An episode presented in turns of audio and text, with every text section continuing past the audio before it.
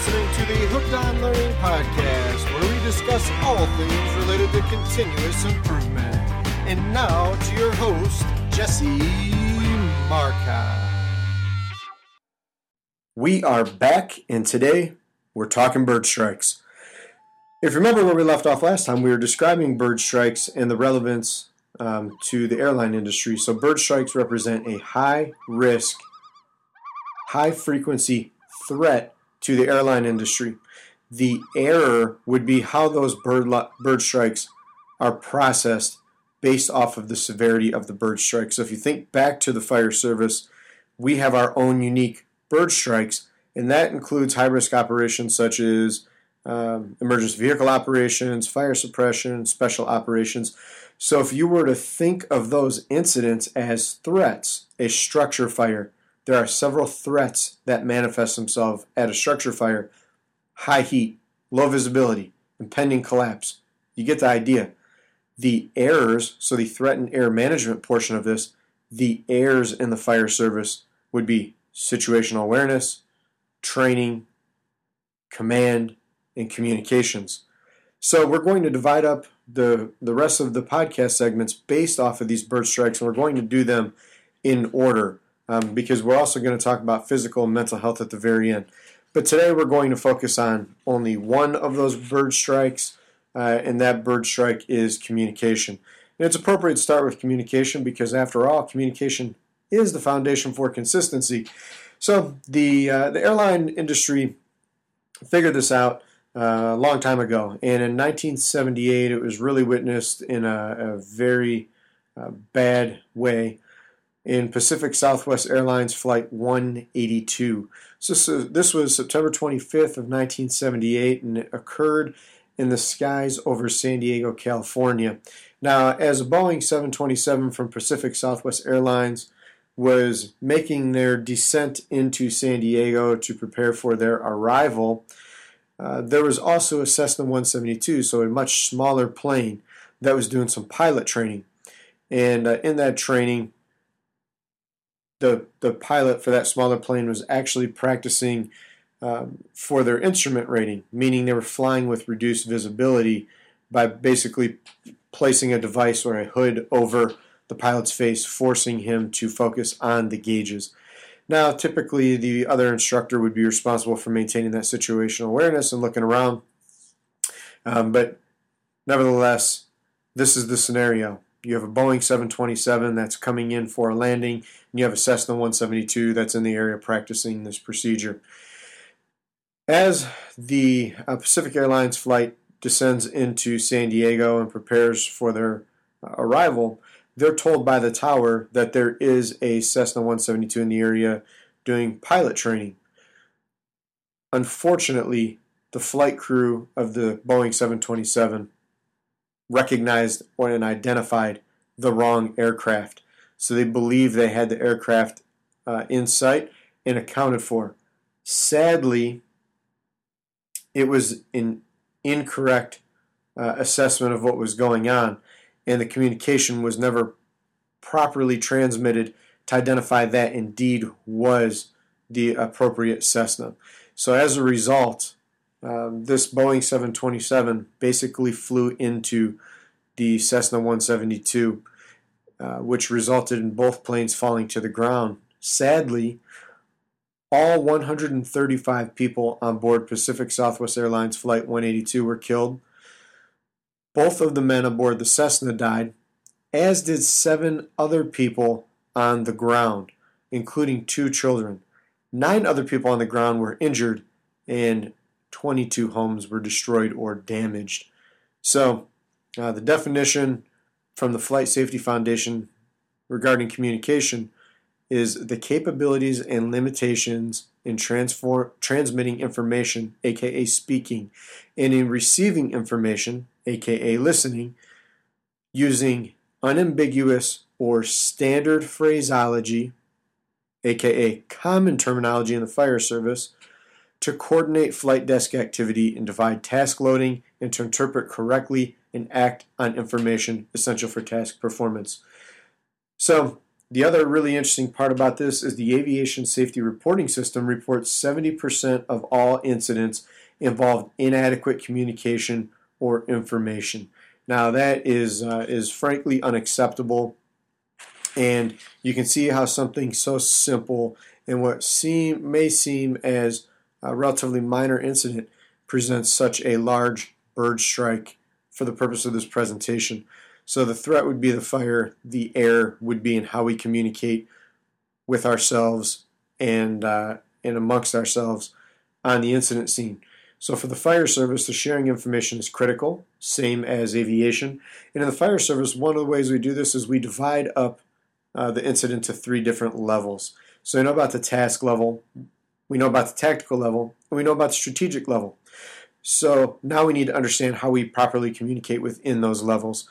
So if we're operating in the task level, that means you and I are partners, and the two of us need to communicate effectively amongst ourselves. So when would it be appropriate for us to communicate face to face, and when would it be appropriate for us to communicate over the radio? Well, if we were talking to one another, we're in the same area performing the same task, then why would we ever talk on the radio? Now we would be tying up the radio with non essential information when we're standing practically next to each other. So, task level, inter-task level, we talk face to face. Now, if there's a message that is coming to us or going from us, so if we are receiving or sending uh, information outside of our task level, we are sending that over the radio. That should not be done face to face. So when we call command with an update, we should be calling command uh, on our radios, not on our trumpets. Tactical level, now we have somebody working within uh, a bigger crew. So we may have a tactical level supervisor that's responsible for multiple crews on the second floor. Now, the crews are going to be talking to themselves face to face, and they're typically going to be talking to that tactical level supervisor face to face. Conversely, the tactical level supervisor should be in a position where they can have that direct communication with the crews working under their supervision. However, they also share um, in common with the task level that they should be transmitting any information to the incident commander via the radio, not face to face. That tactical level person should not be running in and out and in and out and in and out so they can transmit messages to everybody face to face. Those messages should contain essential information and should be transmitted over the radio accordingly based off of a status change, priority traffic, um, or some other uh, event that should be how it's transmitted. Now, the last level, strategic level, you may have escalated command, you may have a fit, you may have uh, all of the general uh, functions as referenced by NIMS. However, in escalated command, unified command, those people on the strategic level should be in direct contact with one another in a face to face setting. All that communication within that level should be happening face to face. However, just like the first two levels, task level and tactical level, you need to transmit your messages back to the tactical level and back to the task level, meaning that has to be done over the radio. So that is pretty simple. To sum this all up, task, tactical, and strategic levels, when you're talking within your level, it should be face to face. When you're talking to another level, it should be over the radio. So, a little bit of a brush up on forms of communication. We talked about this a few chapters back. And forms of communication, what we're really talking about is the words you are using, the tone in which you're saying them, and the accompanying body language. In fact, right now I'm talking with my hands and nobody can uh, nobody can actually see that, so it feels kind of weird. Point is, we talked about this before that the words you say actually mean far less than the tone you say them with and the body language that accompanies it. So, Mehrabian's theory says that 93% of communication is essentially nonverbal, meaning your body language and your voice tone make up 93% of that communication. The words you use, uh, based off of Dr. Albert Mehrabian's research, he's also the author of Silent Messages say that only 7% of that message is conveyed through your actual words. So think about that. Now, in the fire service, radio discipline is super important. And the reason radio discipline is important is because it facilitates operational discipline. So when you hear something that sounds really nice over the radio, it probably looks really good in person. And conversely, if you hear something on the radio that doesn't sound very good, then there is a very strong uh, probability that in person it doesn't look very good. So, the fire service, we have some reasons to break radio discipline. There are seven, and I'll give you one more, kind of a trick question, but there are really eight uh, reasons to break radio discipline. Number one is a mayday. I think we can all agree you do not wait to transmit your full mayday message. Number two is a sudden bad event, a flashover, a backdraft, uh, some sort of collapse. You get the idea. Something bad happened. Meaning, if we're going to talk over the radio, we're going to give that under the guise of priority traffic. Command from Rescue 1 with priority traffic. Get it? Next one would be a roof report. Well, is a roof report priority traffic or routine traffic? Well, here's how we follow this rule. If it's good news, then command from ladder 1 with a roof report. If it's a roof report with bad news, command from ladder 1 priority traffic. And then we would give the message as to why that is bad news.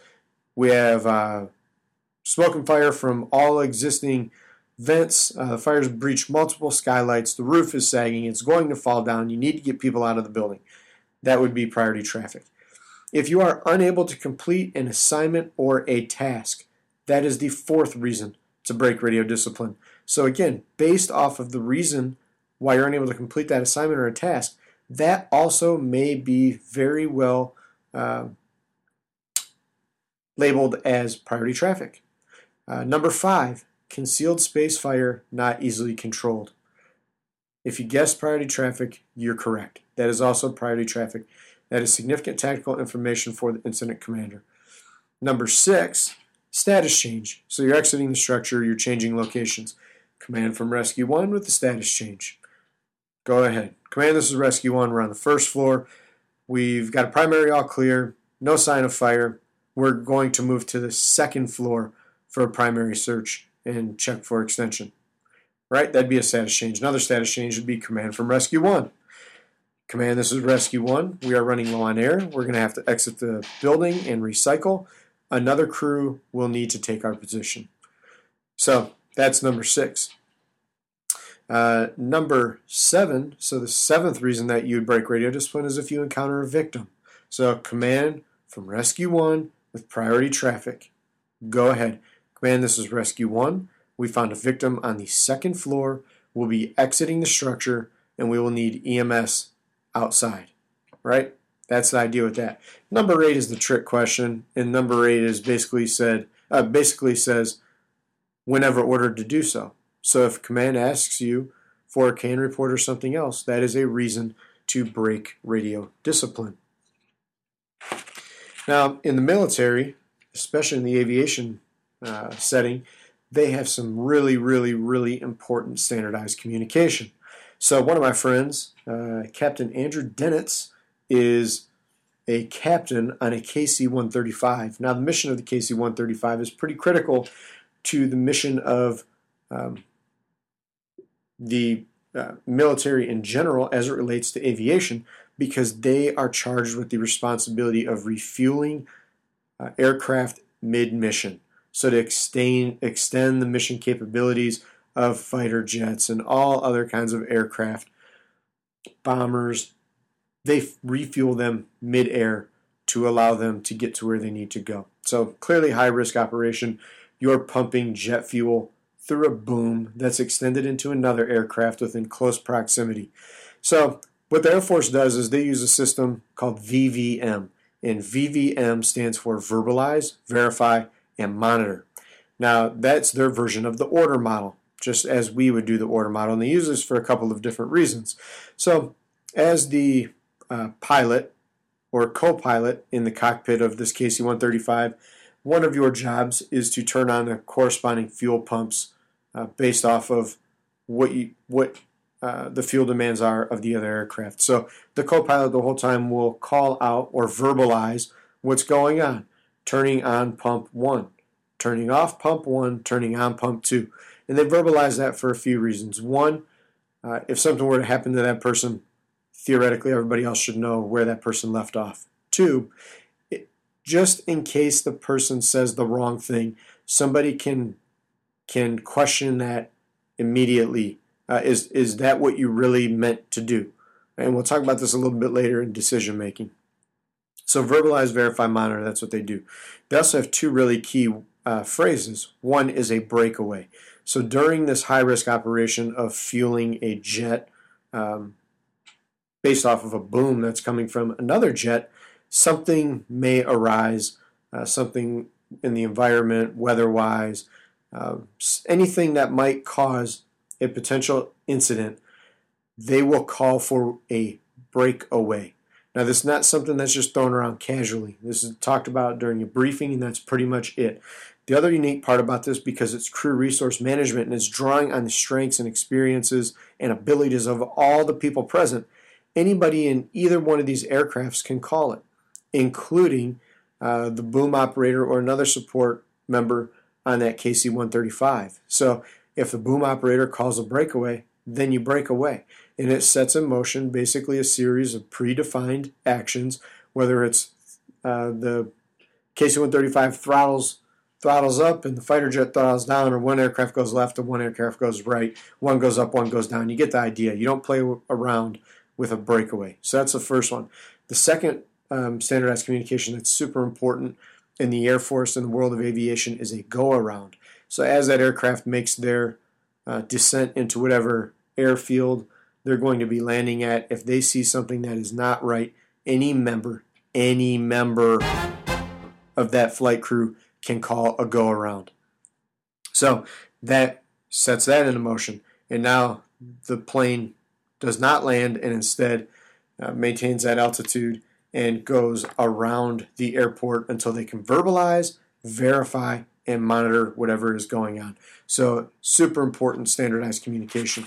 Now, in the fire service, we have our own standardized communication, our own uh, common terminology, and that would be a PAR, a Mayday, offensive, defensive, exit the structure, abandon the structure. Those are all um, common terminology in the fire service, and we have so many different reasons to tell you why those are so important.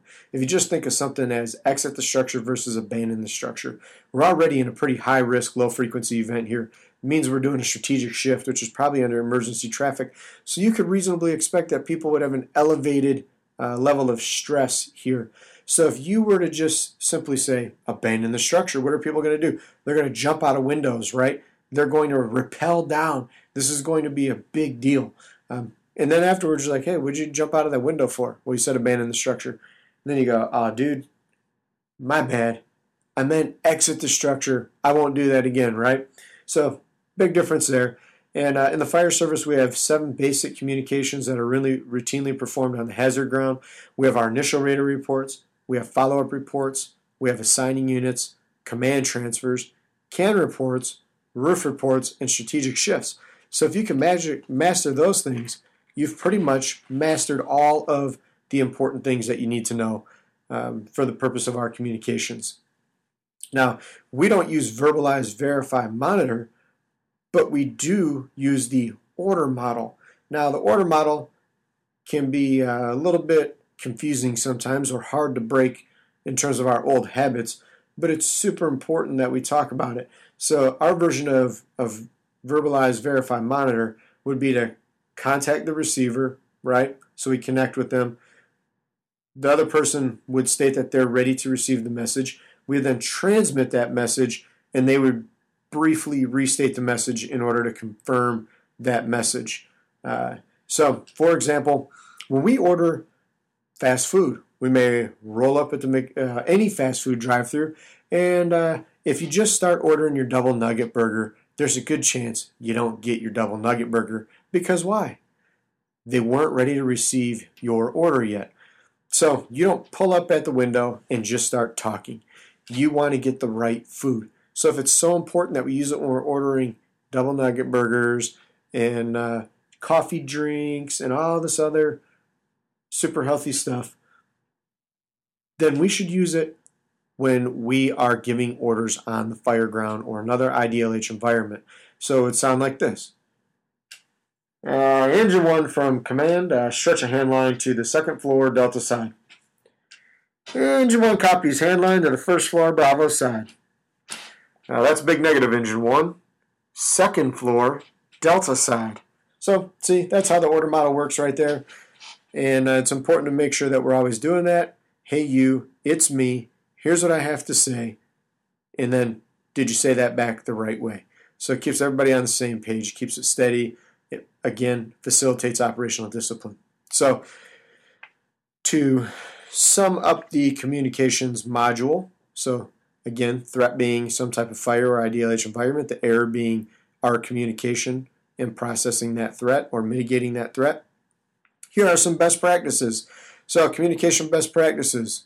Number one, you've heard this one before set the tone right? It's your job. Set the tone. Have a command presence. Even if you're not in command, have a presence. I'm sorry, are you asking me to pull a crosslay off the engine or are you telling me to pull a crosslay off the engine? Um, number two, conduct thorough briefings. Okay, so on scene, your initial radar report, your follow up report, those are briefings. Your assignments to the crews, that is a briefing. In the morning, when you're setting the tone and uh, during shift change, and we're talking about our roll call meetings, that is a briefing. If a truck breaks down mid shift, if a new truck goes into service mid shift, that is a briefing.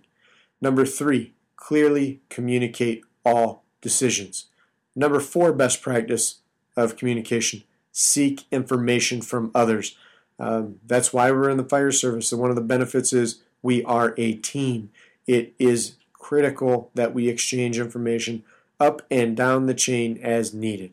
So, another good example of communication here in crew resource management would be pit crew CPR or high performance CPR. That's a great um, example because during that, there may be concerns. So, if you have a concern, what steps do you follow? Number one, contact the crew member. Number two, state your concern. Uh, hey, buddy, did you check a sugar? Number three, state the problem as you see it. This person has a history of diabetes. Number four, state the solution. Do you want me to grab the glucometer? Number five, obtain agreement. Copy that. I'll get the sugar. Thank you very much. So, those are the best practices for communication. It's taken a few minutes to go through this one, but that's because communication is key. As we said before, it is the foundation for consistency.